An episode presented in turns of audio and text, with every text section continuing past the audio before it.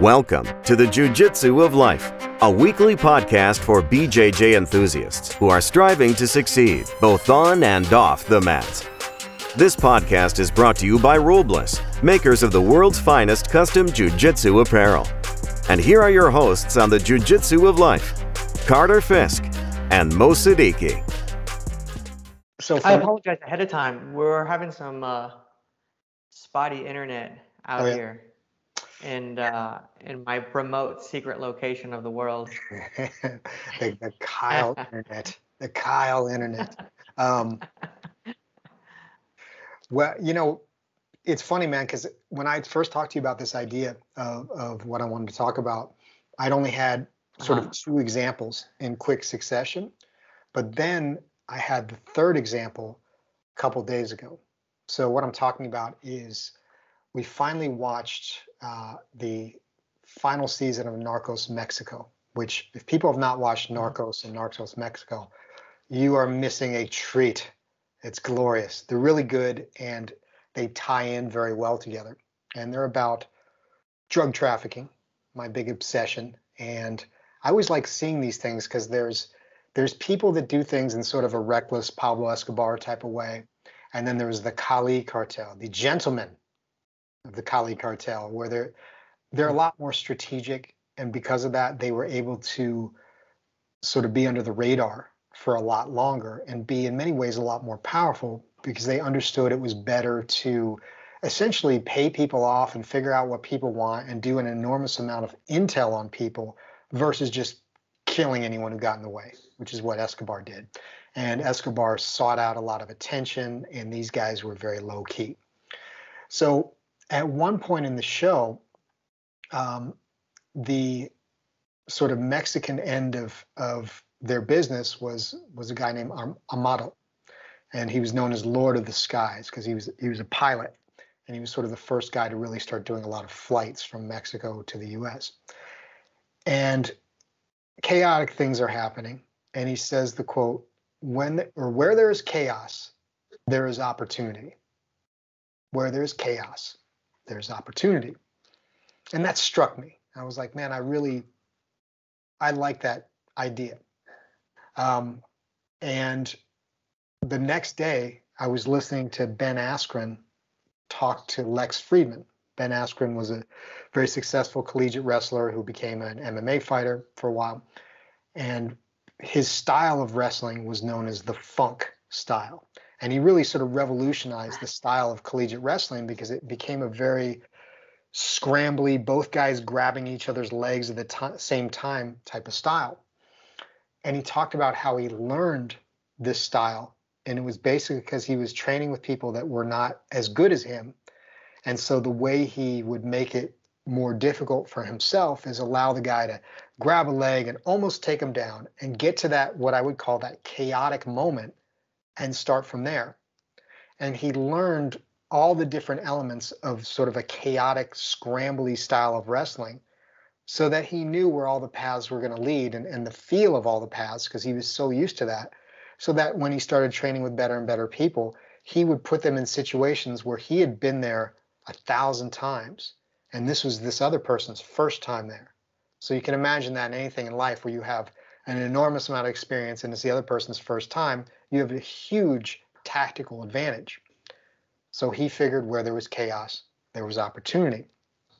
And then the third time, I had a meeting with a bunch of bankers. And what's interesting to me about this bank is it's a relatively new sort of version of the bank. The bank had been around for a long time, but in 2004, these guys came in and they bought the only bank of this bank and they took it from a sort of a $10 million deposit bank, which is a very small bank, to over a billion in I think 15 branches throughout Central Texas. And they did this wow. in 17 years. And people who know their history wow. know that they did a lot of this through the recession when banks were failing, especially small banks were failing left and right. And one way that they really were allowed to grow is that as these smaller banks were panicking and they had a lot of loans on their books, this company would come in and they would buy their loans for a huge discount, like 50 cents on the dollar. Mm-hmm. because these companies were so desperate to get these these banks were so desperate to get the loans off their books that these guys were able to come in and buy them at half price and none of the loans defaulted. None of them.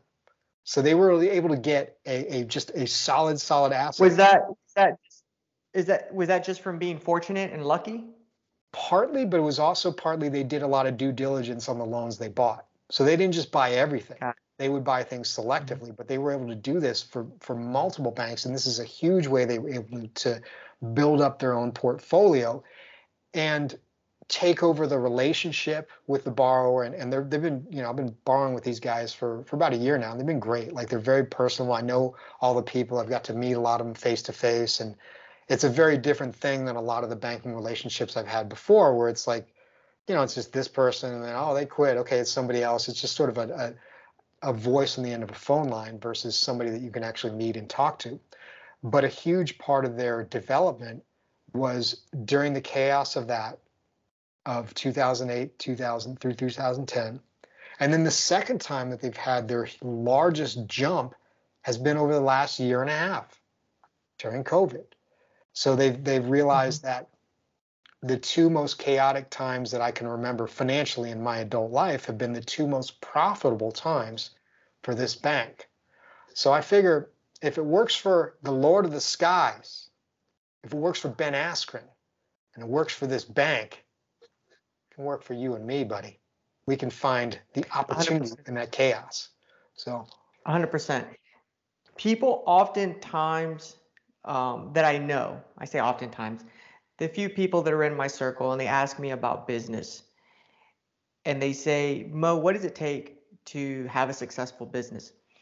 And what I tell them is something that's not new to me. Whoever told it to me, though, it wasn't new for like they, they the person that told it to me, I got it from them.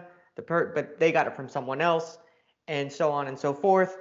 And that is, business is really not rocket science. It's just looking for solutions to problems.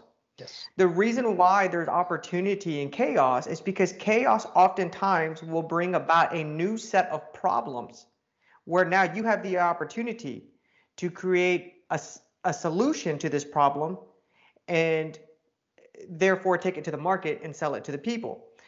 Uh, case in point, you know your your lenders that those banks they bailed out some other it, the the recession created a bunch of problems for these banks. They wanted to get these loans off their books. Yeah. So they they came up with a solution. It, it became an opportunity for them. Uh, a lot of people can say whatever whatever you want, but you know the pandemic created a ton of problems. You know, how are people going to continue to do business and work? And so you saw the rise of people having meetings on Zoom. I mean, look at the stock, how how much it went up for that particular company, right? So it was chaos, but for that particular company, it created a, an enormous amount of opportunity because there were unique problems that no one had really thought about solving before yes. right yes. and so a lot of times it's mindset are you going to be the type of person that when there when chaos strikes are you thinking about you know are, are you thinking about um, man you know it's over for me what you should be doing is looking for the pivot looking for where is the opportunity in this what are the new problems and how can I solve them? And don't be don't pigeonhole yourself into thinking that this is my business, this is what I do, and I only do this. Because that changes. Everything has to change. The seasons change, the markets change, everything is cyclical, and you should always be prepared to pivot. So if your business is starting to suffer because of chaos that's happening around you, again, look for the problems, the unique problems that have been created, and start to think about hey, am I in a position where I have talent or skill, uh, specific knowledge that can solve these solutions? And I guarantee you, you, you should most likely prosper because people will always pay you to solve their problems. Yes. You know, when you're in the when you're in business, you're in you're in the problem solving business. And that's yes. why chaos probably creates more opportunity than anything else because it creates a whole set of problems that, that are very unique that most people hadn't seen before. And the reason why that's important is because when you think about problems that we have today that we've seen day in and day out, there's a ton of different solutions, which means what? There's a ton of competition. Yes. Everybody's trying to solve the same problem. But when you have uh, something like the pandemic, and it's something new, when there's these new problems and no one's come up with a solution. So now there's a lot of power in being first, even being second and third, because there's less competition out there. Yeah, yeah. I mean, and you know, being in in the Austin area, we see sort of extreme example of that with Elon Musk, where for years I think he had had sort of not butting heads with the, the government in California and a lot of you know sort of issues that a lot of business owners in California feel. And when the pandemic started, I think he kind of took stock and started looking around and seeing like where are states being sort of more reasonable to businesses versus where are they being unreasonable. And California, in my mind, they're still being unreasonable. So he's just like, screw it, I'll just move to Texas. And because richest man in the world can do what he wants. And so he's like, I'm just going to do that. And for those of us here, the the speed at which that enormous gigafactory building has been built is is crazy. And now he's just like, oh, you know what? I'll move everything. I'll move Tesla out here too. And he's creating, I've, I've heard somewhere 10,000 jobs. I don't know how many jobs are, are moving to, to Austin area, but a, a lot. And it was just, I, I don't think he would have done that had there not been the pandemic. Because a lot of it, I think a lot of business owners, and you and I were talking about this beforehand, when you start seeing the way your government takes advantage of the chaos to grab more power versus other governments are like no we need to get this back to the way it was because this is it's more important that you know people are in charge of their own destiny and you see the sort of divergent paths that have happened that tells you a lot and, and for me it makes me happy that i live in texas because you know i think 100%. there's I mean that's a very good point yeah, I mean, governments are, are not much different. I mean, no. they're they're a business. Yes. And who do you think is going to try to capitalize on chaos more than anyone else? It's going to be the government. Yes. The government's going to look for these problems and then they're going to offer you solutions, but at what cost? What cost? Is what you always have to ask. Yes. And usually when it comes to politics and when it comes to government, the cost is usually your freedom to yes. some degree. It's yeah. giving them more power. That's that's what it is in government. Yeah, I mean we we've seen this historically. I mean a lot of people still talk. And I'm not arguing good or bad either way. No, it's but it, but it's it's true. I mean you you look at is. what happened after September 11th. We had the Patriot Act. Like you know there there's there's historic precedence for that. You know it was Rahm Emanuel said never let a good crisis go to waste. So the, you know governments always look for reasons to for your safety and and whatnot, your welfare of course yeah, it just happens to coincide with their power. So that's something where we've seen this. We've seen this happen with COVID. And what I like is that, you know, business owners and entrepreneurs, because you already have that mentality of like, I'm in the driver's seat of my life, then you pivot, then you move. Like there's so many businesses that are like, screw it, I'm just going to move out of the state. And I've seen, you know, you've seen this happen over and over again with California. A lot of them are moving here, Tennessee, Florida, places where they tend to be a little bit business friendly, more sort of letting people do what they want to do type of thing. And that became more and more important when people saw, oh, well, no, this this state is going to literally shut my business down at, at a whim over and over again. It's like, I'm just going to move my business. And what we've seen, another thing, and, and this is funny because I actually did predict this on this podcast. Uh, Starbucks, my beloved Starbucks, they are now setting up uh, stores that are to go orders only, which I did predict a long time ago because they're realizing, and I think a lot of places are realizing the real money is in the to go. And why have a place where you have nothing but potential problems in terms of people just hanging out all day? And then there was sort of the homeless issue, and there's all these different things where it's like, let's just have a smaller geographic footprint and we'll just do everything to go. And so they're starting to do that now um, you know, going to Temple, you have the Dutch Brothers Coffee Place, which is like a little 800 square foot little building, only does to go stuff, just has drive through. There's two of them that have popped up during the pandemic. That's another company that became very profitable. They actually just went public recently. The owner is now a billionaire, and their whole thing was always to go. Once the pandemic kicked in, man, they started going like crazy because there's two in Temple, there's there's ones in Killeen, there's one in Hutto. There's sort of like all surrounding. I don't think there's any in Austin yet, but but there are a lot of the surrounding areas and stuff like that. Um, you know, it makes perfect sense. I look at what they're doing business wise, and it's like they have profited from the chaos. So it's you know, I think it's just different mentalities because there's the, the the victim mentality, which is like this is so unfair, this is terrible, uh, you know, or I mean, which which is it's true, but it's kind of like, well, how are you going to look at this? Are you going to look at this like this is just terrible? I'm I'm like I'm never going to have the life I had before, or are you going to look at it go, okay, how is this going to make people react, and how can I use this to my advantage? And you know, I'll take you another example is right now I'm, I'm debating whether to start another construction project or not. And it's already, like I was telling you, it's like literally some of the prices are like 70% more than they were, 70, 70% more than they were one year ago. I'm like, oh my God, that's crazy.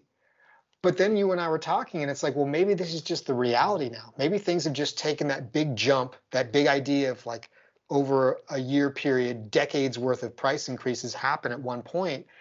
Because in a way, it makes sense for me to build something because now I can argue to somebody, well, I can sell you to this, you know, I can sell you this thing at 30% less than the cost it would take to build it now. You know, because I have this thing basically done where it's literally, I was already way under market price for building a year ago, but now I'm like 100% below the price. So I could sell this thing at a huge markup because somebody's going to have to spend twice as much as, as I spent to build it. So it's like you start looking yeah. at that as like, okay, that's an opportunity. I look at another thing that I've got under contract where it's like, it's an office building. And this is sort of a twofold attack. Number one, people freaked out about having office. Like a lot of office owners were trying to sell like mad over COVID because they're like, no one's ever going to go to work again. And there's definitely segments that are not going to go to the office the way they did before, but there's also segments that always will. Like, you know, when you go to the dentist, you can't zoom a dentist thing. They're not going to be like, "Show me your teeth." Okay, just just just clean this, do that. I mean, like you, it's not going to happen. There's a lot of stuff that's going to be in person. To me, it's just a matter of figuring out what those businesses are and then scaling down. So you have like a smaller building, a 3,000 square foot building or something like that, where you have okay, there's just going to be one business in here. It's going to be a, a doctor, a dentist, you know, you know, something like that. And finding things like that, because I found something like that right next to another area where they're going to build more but I know that the cost of building, because everything's gone up so much, it's literally going to be three times what I'm paying for this thing. So does that mean it's three times more valuable? I mean, maybe, but it also means I could I can upsell this thing quite a bit as soon as those other ones are done because I have something that's way cheaper because I'm into it for way less. So it's it's sort of seeing the I'm looking two or three years down the line and saying this crazy construction cost is going to help me by getting these things now because if the cost is really going to be that much higher on a permanent level, then that helps me. So it's versus I'm not gonna lie, I was looking at these numbers a couple weeks ago going, on. this is terrible. This is terrible news. This is an abomination. But but now it's like, okay, but maybe it's not because the thing with chaos, especially the chaos that we're experiencing right now, is it's hitting everybody all over the world. It's like it's an unprecedented time of chaos. And that's terrible for a lot of people and a lot of things and a lot of stuff that's happened. But at the same time, because it's happened to everybody, it's kind of like is it a rising tide that's lifted all boats or it's sunk all boats? I don't know, but it's affected everyone. So then it's like mm-hmm. there's an opportunity in that. You know what I mean? Because it's like if construct if, if material costs, if the supply chain that everyone's talking about, if this is slowed down for everybody in the United States, well, now everyone's in the same position, so so there's got to be an opportunity for that. And, and I, you know, I was listening to uh, Jocko talk to Joe Rogan, and they're talking about how for their company, the second best gi company on the planet, we know which one is number one, but they're talking about how they can compete much better now than they were able to a couple of years ago because before it was like the cost was much more in America, but the shipping was minimal. Now they're like the sh- the cost of shipping for a lot of these countries overseas because of the delays and that it's increased quite a bit to the point now where origin stuff and their costs are are, are getting closer and then they can argue the quality of origin because everything's made in the US and blah blah blah that is that makes it worth people buying so it's he's looked at the sort of the chaos of that and maybe some of the mistrust over where a lot of clothing is made well that's an opportunity for him so now they're expanding. Mm-hmm. They're buying a factory in North Carolina. I would like them to come to Central Texas. Why not come to Temple? It's way cheaper than Austin. come by one of my warehouses, Jocko. That would be outstanding. but I mean, like, you know, I look at this and we're talking about this with um, the microchips and how Samsung is doing a deal in Taylor, the, one of the biggest real estate deals of all time, a $17 billion deal that's coming to Taylor. I thought it was the, yeah, yeah. I think I it, thought, it might I be the heard it biggest. was like the biggest. Might be the biggest, Yeah. yeah. And so that's going to be something where you're going to produce something that's needed with almost any type of technology. You're going to produce in Texas now, instead of producing everything in China. Even though it's a Korean company, Well, that was the problem that we were trying to solve, right? There was a huge, huge shortage. Yeah. Of the microchips, yes, right? And so, uh, that's now, they're positioning themselves to be the the the company that that solves that problem yes, yes. And our, our buddy and Andrew, be infinitely more. yeah, and, and so I mean, I know uh, Andrew Zai was talking about trying to do that at one point as well, because it's like when you see these issues with supply chain, to me, this is a huge opportunity for anybody in America who has any sort of inkling about doing, manufacturing something, because it creates a great argument for let's not ever let this happen again, where you're relying on on a country which may or may not be our friend in China.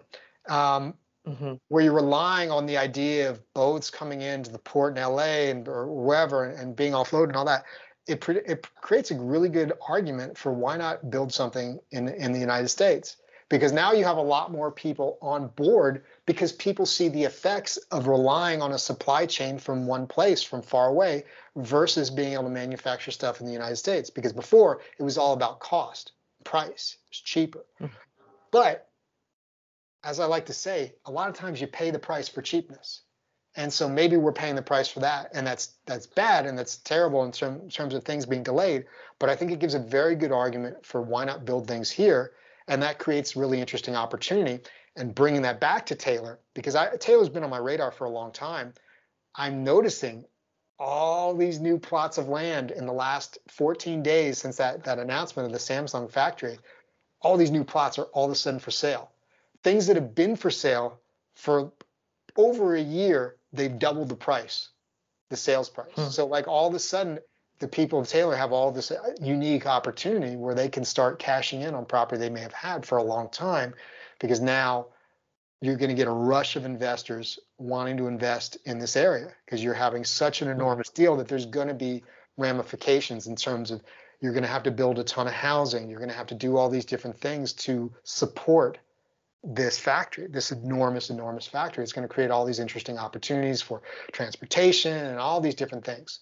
So I don't know. It's I, I think the advantage of looking at it like this is life is always chaotic. Like this idea that things are just slow and steady.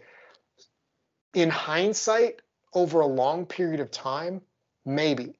But when you're actually living the life, there's chaos, man there's always chaos. This idea of like wanting to get, you can't get away from it.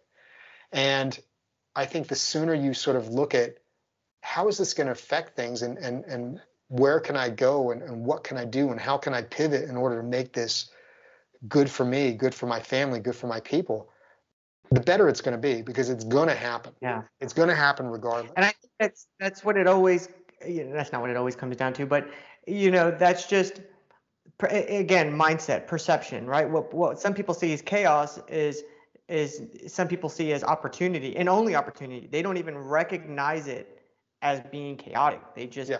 see it uh, very stoically as um, uh, uh, an opportunity for them to get ahead you know, and, and I would say one of the things there, because one of the things that I said, I was like, you got to learn how to adapt, and you may have to do something that, um, you're not that that's that's not what you got into business doing, and now you may have to kind of position and change your business. And a lot of people, especially jujitsu school owners, they would say, well, how do I do that? How do I how do I do something? I I am a I am here to teach jujitsu. How do I do anything else? Like I'm not going to close down my school. What I would say for those people because there there there are certain people that are in business that it's so specific, right? What we've done is is well, we don't just have one business, right? You diversify and you can have several different businesses. Um, another thing that I would always, always, always preach is, um, you know, I've talked to you a lot about, uh, you know, I, everyone has different temperaments and ideas, and and whether or not we've talked about this before, what's right, what's wrong, that's really questionable. The only really the only thing that really matters is what is what you are doing working, right? Yeah. So um, you know, there's there's things that I invest in that people look at and they're like, oh, I would never invest in that. But it really doesn't matter. The only thing that matters is whether or not Mo's making money from it, right?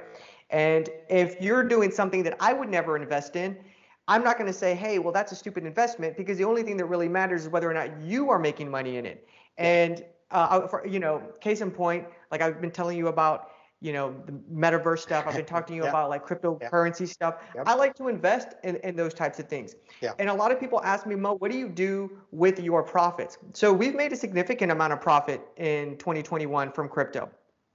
Yep. what do i do with those profits? I put them back into different businesses. We've also started we started a new painting business in 2021 right?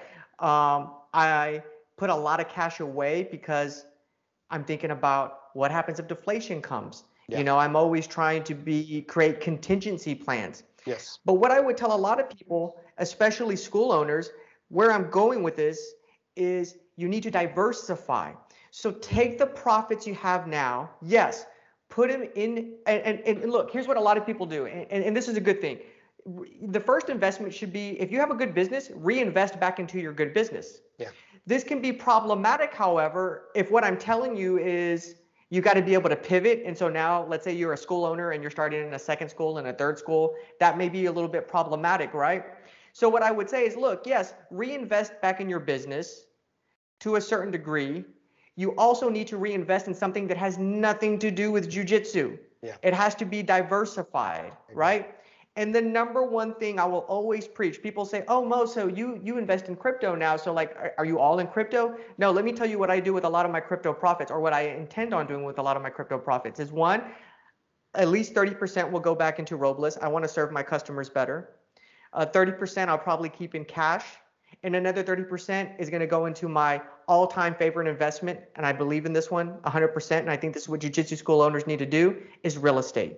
Yeah. Invest in real estate. Yeah. Take profits from your business, reinvest back into your school, but also reinvest into real estate. Let me tell you a unique way you can do this. You can kill two birds, one stone.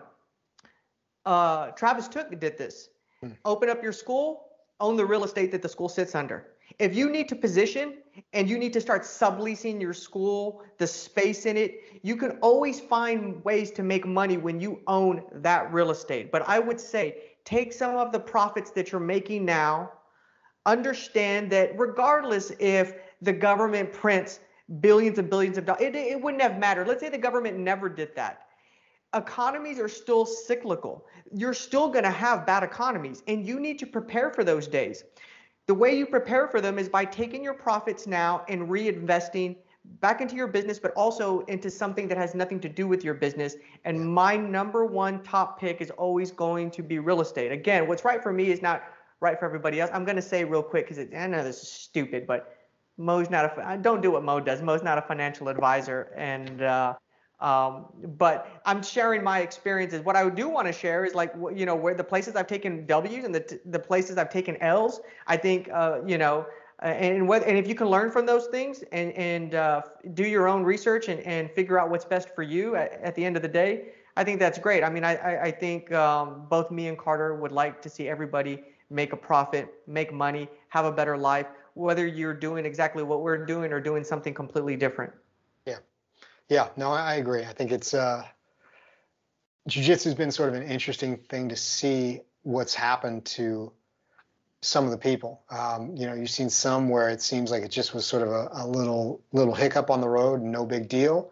Other schools, even locally, have shut down. Um, you look at some of the famous jiu-jitsu people, especially ones in New York and stuff like that. A lot of them are gone from New York. I mean, Danaher Death Squad is gone. Marcelo Garcia's school was closed for like a long time. Um, this could bring to the idea again is it worth living in cities where they can take away your business like that? That's absolutely something to consider. Hence, dan Danaher Death Squad is now in Austin, as is the B team. So, I mean, there, there's going to be physical relocation that can happen.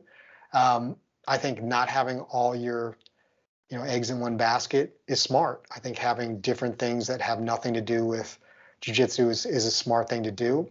Um, I think that the question remains: Is teaching jujitsu the most profitable martial art, or does it make sense to, to team up with other martial arts or other things, or fitness camps, or different, you know, just a gym gym type of thing where, you know, that that's. Tom DeBlass recently yeah, no, I, I I like what you're saying there. I mean, it's it's it's funny that you're saying that. Tom DeBlass put a post out uh, yesterday, I think, and he was talking about it's hard to get rich uh, teaching jujitsu.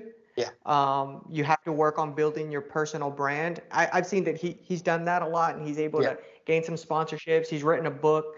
Um, yeah. uh, and, and, all that type of thing. And, and I think that that's smart. Those are uh, developing different streams of income. Yeah. And if those streams are unrelated, uh, then if one stream goes down, well, you still have this other source of income. Yeah. This is just a fundamental for you study people that have accumulated wealth over a lifetime. They have different streams of income. You, uh, a lot of times, those streams of income are unrelated, and they should be because the, the the whole idea is that if something affects this stream, it's gonna it should it should not affect this other stream because yeah. they're unrelated. Yeah, yeah, and, and I think you know going back to the idea of where there's chaos, there's opportunity. Another opportunity that really anybody has right now, again because COVID has affected everybody. You can see, okay, you can sort of study and see who has done well throughout this and who hasn't and why. From a, you could do that from jujitsu schools, and and we saw that sort of firsthand live as it was happening. We saw some people that are like, okay, well, I need to keep my students feeling like they're involved in a community because that's one of the most important things about a jiu-jitsu school is, you know, let's face it, there's a ton of jiu-jitsu now. So it's not necessarily about the instruction or the this or that, it's the people. You're in the people business, both as a consumer and as a producer. So the people, the, the instructors that were able to keep that sense of community going, be it through Zoom or whatever you had to do for a certain amount of time, those seem to be the ones who did the best. The ones who just kind of were like, oh, I just hope things turn back to normal. A lot of those guys went out of business because they just kind of put their head in the sand and they didn't really they they thought that okay, well if I can't do this the way I want to do this, then this sucks and I'm not doing anything. And that's not that's not being proactive, that's being reactive. So we've had a good coming up on 2 years of being able to study how did businesses deal with chaos that didn't just affect them. and whether they knew they were yeah and, and whether or not that's a great point and whether or not they knew they were doing it the thing is is the pandemic created a whole unique problem to the jiu-jitsu community yes one of the major problems that it created was that a lot of people jiu-jitsu like 1% of people probably compete in jiu-jitsu yeah. for the other like 95 to 99% of people it is their outlet Yes. So you are taking something away that's important to their physical health or mental their mental health or spiritual health. It is their it is it is a healthy outlet for them. Some people are dealing with addictions and jiu-jitsu was an outlet for them right? It kept their mind off of you know falling off the wagon whatever what what you know whatever we're talking about. Yeah. The that is the that was a major problem that it created. And so as a jujitsu school owner, you're like, okay, there's the problem. How do I solve it? And so one of the, you're right. The jujitsu schools that did very, very well is they're the ones who looked after their flock, yes. right? They made sure that the community stayed tight because people were isolated. Yeah. People that people were isolated who didn't want to be isolated. They wanted to have like physical contact. They wanted to roll. They wanted to get out their, uh, you know, uh, whatever stress and tension that the day brought upon them, especially with the pandemic, people were losing their jobs, this, that, and the other. The jujitsu schools that prospered were the ones that kept that community together because that was the problem is that the community was becoming disconnected. Yes. Right. Yeah. And so they looked for ways to keep people connected, whether that was through doing school on Zoom, whether that was organizing some, you know, limited one-on-ones, whatever yeah. it was or whether it was just calling your students and being like, hey, I'm just calling to check up on you, want to see how you're doing. I want to know, I want you to know that we're going to get through this and the school's going to be back here, you know, as soon as we can open things back up. But I'm, I'm checking on you because we are still in this together, right? Yeah. And that's, that's as opposed to the guys that it's like, nah, it's not the same. Yeah. Yeah, exactly. You're 100% right. Yeah. 100% Yeah. right. Look for the problems to solve. Yeah. Yeah. As opposed to this is a problem that's affecting my business. I'm out. Like that's just that that mindset's never going to cut it. It's not. It's not a way to live, and it's definitely not a way to. Um, this get, what's cool is we got to see how do the best people in the world at anything handle this because everybody went through this. You think about other chaoses that have happened in life, like they're much more individual, like you know, a school owner or something like that gets sick or, or family member gets sick or something like that, or or you know, we have even like the economic recession of 2008. I mean, it was bad, but it was bad in a lot of specific industries and things like that, and um, it was relatively short-lived in terms of some of the effects. You know what I mean? Um, and even that was not as worldwide as something like COVID, and it wasn't as that was sort of a ticking time bomb that people that were paying attention were noticing. Um, this was much more just it just happened. Um, so we've gotten a chance to study. Well, how do the best people in the world react? How does Elon? How's Elon Musk? You know, richest man in the world. Like, well, what does he do when this happens? Because it happened to him. You know what I mean? And that's that's what's been so cool about it, is that you've got all these case studies from the best of the best and how do they deal with a pandemic? Because everyone dealt with a pandemic at the same time. So it's like if you look at this from an ability to learn how the best people handle adversity you've seen this. I mean to me another example is the ufc because you know pro sports in 2020 really shut down except for the ufc and they figured okay like this is happening. So how do we still put on events? Okay, well, we need to control the location and control the people. And they started coming up with a protocol. And the NFL, the NBA, and all that, they used the protocol that the UFC created because the UFC was like, the show must go on. Like, we're not going to stop doing this. We've got this deal with ESPN. We're we're doing this. We're not going to throw up our hand in the air and just cancel whatever. No, we're not doing this. And so they were able to very, very quickly get back to showing fights. And I think they had one of their best years in 2020. I mean, they had certainly had an enormous number of great fights. And as soon as they could have audiences again, they did it. So that was. And let me tell you, that was. I, I don't. I, I can't speak for everybody else. Um, but I but I remember when UFC started putting on their fights again, you know, like on Fight Island, and yeah. you know, even though there wasn't a crowd there and it wasn't the same, when I was watching those fights during the pandemic, I was so grateful. I was so thankful yeah. because it returned me to something that I enjoyed so much. It returned me some sort of normalcy. I was grateful uh, for those you know, for, for, for, seeing those fights. And I know anybody who's a who's a fan of, of combat and a fan of fighting, whether it's boxing or, or whatever, um, they they uh, would uh, appreciated that. And so again, they saw a problem, and instead of folding, they were like, okay, how do we solve this problem? Yeah. And the consumer reacted. The yeah. consumer reacted, like you said, they had one of their best years probably because yeah. the consumer reacted. Because people, that's the thing is when you're in business, you are not in like we are not in the paint business. We're not in the gi business. We're not. We're, we're in the problem solving business. Yes. Right. And we're going to look for what is the why behind our consumer and we're going to deliver to them what they are asking for. And when you are able to deliver and be trustworthy and have that reputation, nine times out of 10, you should prosper. I say nine times out of 10 because nothing is guaranteed in business. We all know that there's a certain amount of risk, but when you do business smart, you minimize those risks, you increase your probability of success. Yeah. Because where there's chaos, there's opportunity. Boom. Mic drop. This episode's in the books. To re listen to this episode or to check out our past episodes, go to the Jiu Jitsu of Life. Also, check us out on Apple iTunes. Like, review, subscribe. Shout out to our sponsor, Robles, makers of the world's finest custom Jiu Jitsu and streetwear apparel. We're going to be dropping some streetwear Ooh. apparel early next year. Uh, just remember, nobody can be you better than you. Be authentic. Robles, we make custom gis and streetwear apparel.